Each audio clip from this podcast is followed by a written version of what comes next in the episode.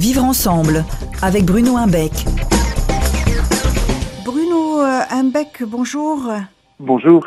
Vivre ensemble aujourd'hui s'intéresse euh, au cyberharcèlement, une caisse de résonance. Qu'est-ce que vous appelez cyberharcèlement, Bruno?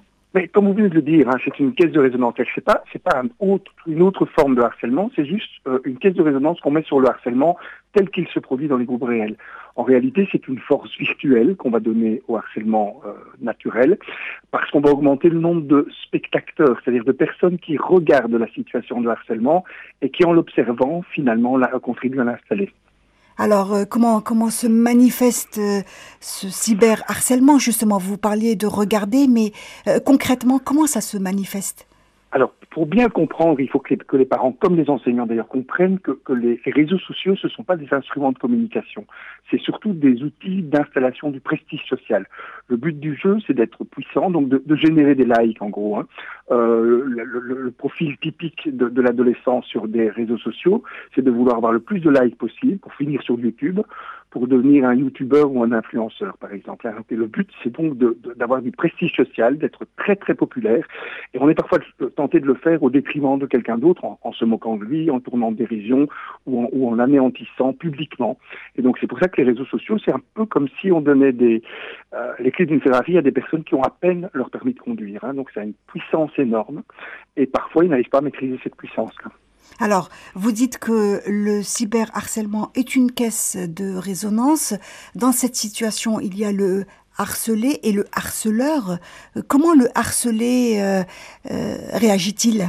Alors justement, il n'y a pas que le harcelé le harceleur, il y a aussi tous ceux qu'on appelle les spectateurs, donc tous les témoins, et c'est surtout ceux-là qui vont devoir réagir.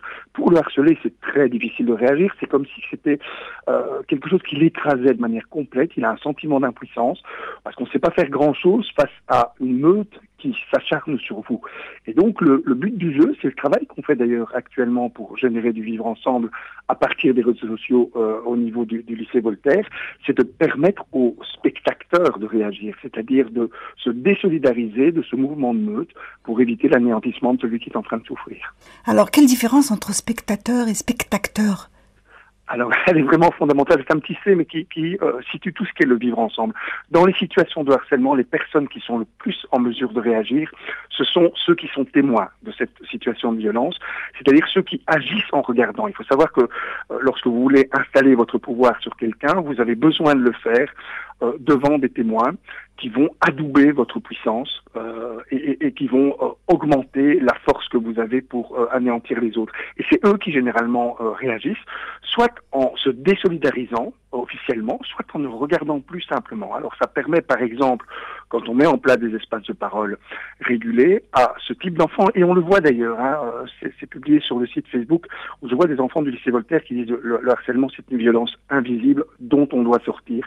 Ils ont tous envie de sortir cette violence-là, on leur donne pas toujours les moyens de le faire parce que ceux qui ont envie que ça s'arrête, ben, il n'y a pas d'espace de parole pour, pour pouvoir dire voilà moi je suis pas d'accord avec ce qu'on est en train de faire, euh, je, ne suis pas d'accord de me moquer de cette personne-là avec toute cette meute et pouvoir permettre simplement de sortir de, ce mouvement euh, dans lequel parfois on rentre sans le savoir. Hein. Il faut savoir que le cyberharcèlement, ben, parfois on y est euh, simplement en laïquant des, des, des situations euh, de, de, moquerie, eh bien on participe alors au harcèlement. C'est ça un spectateur. C'est quelqu'un qui participe au harcèlement sans avoir l'intention de le faire, simplement en likant. Il faut savoir, moi j'ai beaucoup interrogé euh, des enfants ou des adolescents après des suicides avérés ou des tentatives de suicide, que ceux qui ont le plus de difficultés pour s'en remettre, ce sont pas les agresseurs directs, ceux-là ont des systèmes de défense qui leur permettent d'en sortir, mhm. ce sont ceux qui juste ont laissé faire ou bien ont participé, mais de manière comme ça relativement euh, passive ou, active mais secondaire, en likant ou en, ajoutant un petit message derrière le message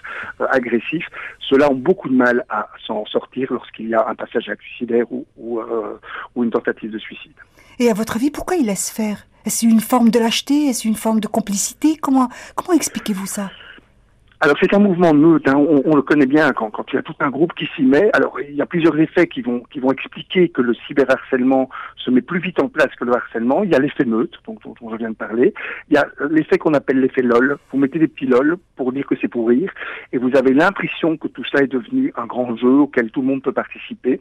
Vous avez deux autres effets qui vont se conjuguer dans le cyberharcèlement qu'on appelle l'effet cockpit, c'est-à-dire vous ne voyez pas les effets de votre violence sur le visage notamment de celui qui est en difficulté, et un autre effet qu'on appelle l'effet mandarin chinois. C'est un, schéma qu'on connaît bien quand on, on, sait, par exemple, si je vous dis, voilà, il y a un petit bouton devant vous, vous pouvez appuyer dessus. Si vous appuyez dessus, vous allez devenir instantanément richissime, mais un mandarin chinois va mourir de l'autre côté de la planète. Euh, si euh, la plupart des gens appuient sur le bouton.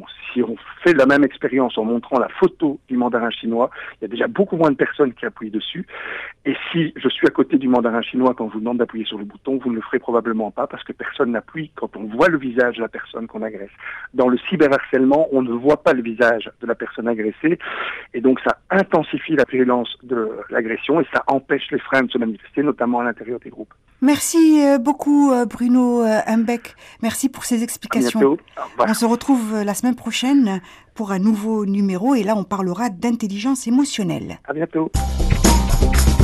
Vivre ensemble avec Bruno Imbec tous les dimanches à 7h20, 14h30 et 18h50 sur Orix FM.